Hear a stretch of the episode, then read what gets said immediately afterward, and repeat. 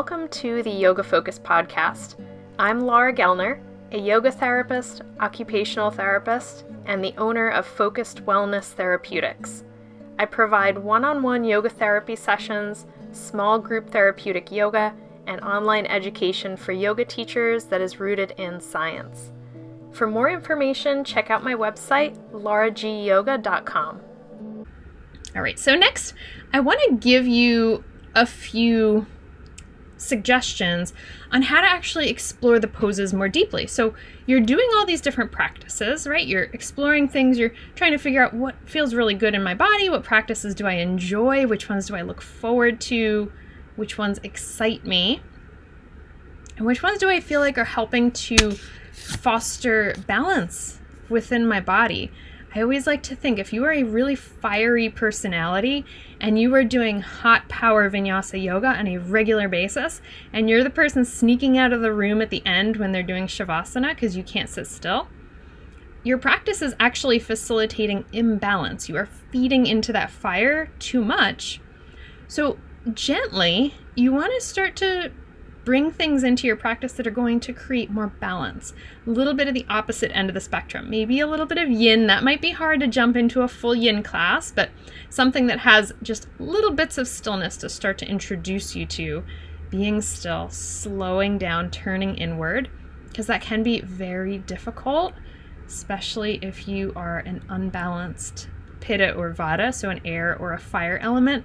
That can be extremely challenging. All right, so here are the things that I recommend when you're trying to explore postures. You can kind of put this into a lot of different practices, but the first one is watching your breath, but watching it in a really specific way. Each of the different shapes or movements that you are doing on your mat are going to have a different impact on your breathing.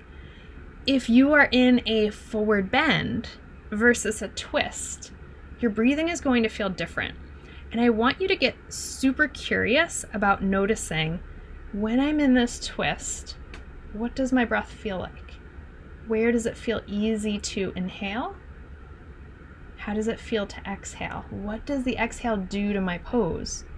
Do I feel it change anything?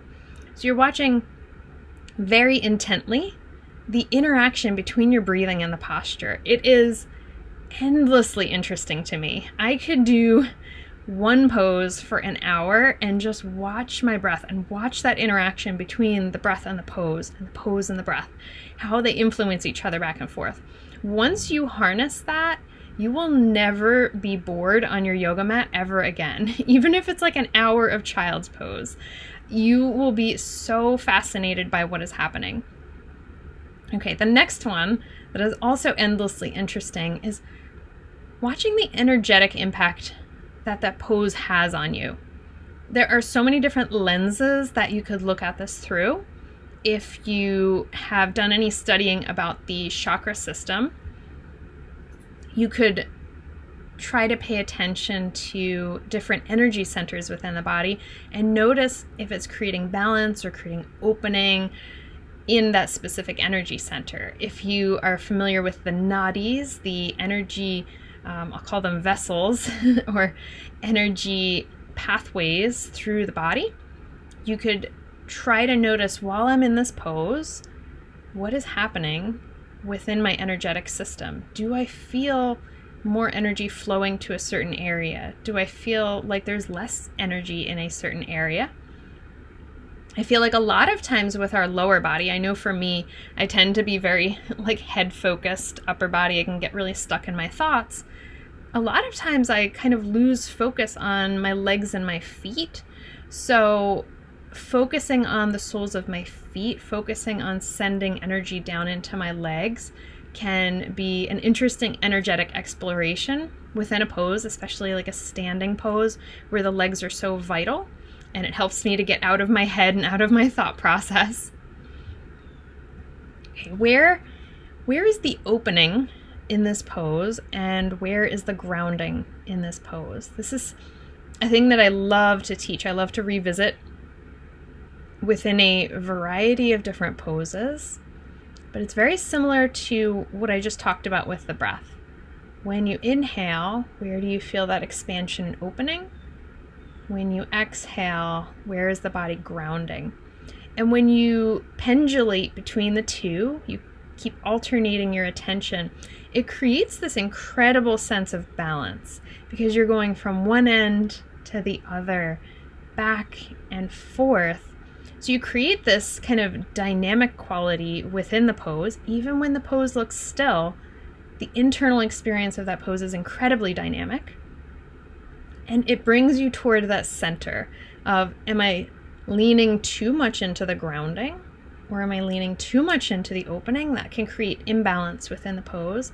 So you're also trying to look for that middle ground. And that middle ground is going to feel different every time you do that pose. So it's not like a one time thing like, oh, check off down dog. I figured that one out. Every time you do it, it's going to be different. So there's always that little space for exploration and getting to know that pose better. Okay, here's an important question that I encourage my students to ask themselves. And this question is so important in customizing your own practice and making sure that your practice is meeting your own needs. So, when I would teach a group class, and it was an open class, anybody could come in at the studio. I would have maybe eight people in front of me. And within those eight people, I had a couple people who actually had hypermobility syndrome. I had one student who did gymnastics when they were younger, very, very flexible. I had another student who was a dancer, did ballet for many years, very hyper flexible. And then I had another group of students who were um, a little bit toward the older age range. They had a desk job, tended to be very tight, very stiff. So within my class, I would encourage my students to make choices within the pose. And it was based on these questions of is my body already very flexible? Am I the Gumby person who actually needs to draw in and create more stability and more strength?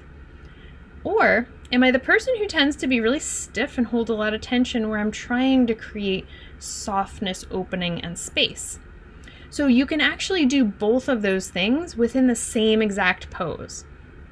The whole room might be in downward facing dog, and I would say to my students, okay, if you are cultivating strength in your pose today, engage your muscles, push into the ground more firmly.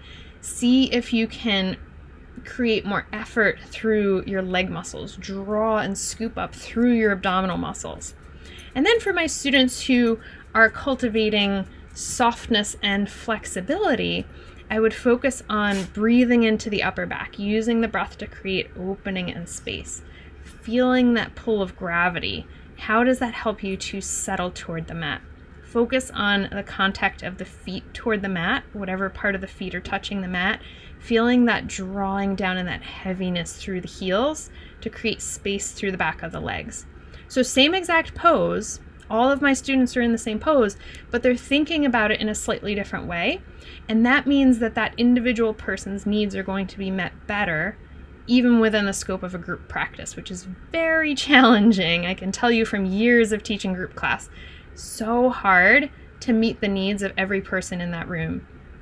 The best way to do it is to encourage them to make internal choices about the pose. All right, last one here, because this one's getting a little long.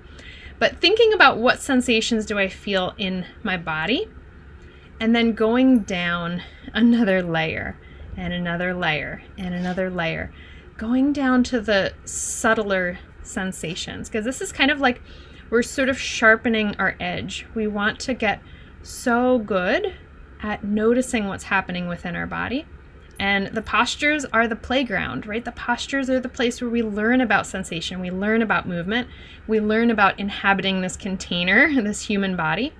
So, when you notice your first layer of sensations, very often, number one layer that your brain is going to notice is actually pain and discomfort because those get priority in our nervous system. But then you expand out past that and you go, okay, I feel that tightness in my lower back. I feel a little achy in the back of my neck, but what else is there? Are there places in my body that feel good? Are there places in my body that I feel pressure? Do I feel stretch? Any other sorts of sensory input that you can start to notice? And then ask yourself again okay, go down another layer. What is even subtler that I have to pay really close attention to notice? So, that process is going to help you to sharpen your edge and to get you that much more in touch with your body. Okay, so we'll end this section with a quote from Donna Farhi, one of my favorite teachers. The asanas are helpful maps to explore yourself, but they are not the territory. So, Donna is encouraging us to use the postures for what they are for self exploration, for learning about ourselves, but don't stop there. Keep going. Yoga as a whole is so much larger than the postures. They are wonderful tools and I love them, but keep going, keep exploring. Okay, in the next section, we're going to be talking about some skills to cultivate curiosity and playfulness on the mat. And this is something that I feel like can help you to enjoy your practice so much more. All right, thanks for being here, and I'll see you in the next one.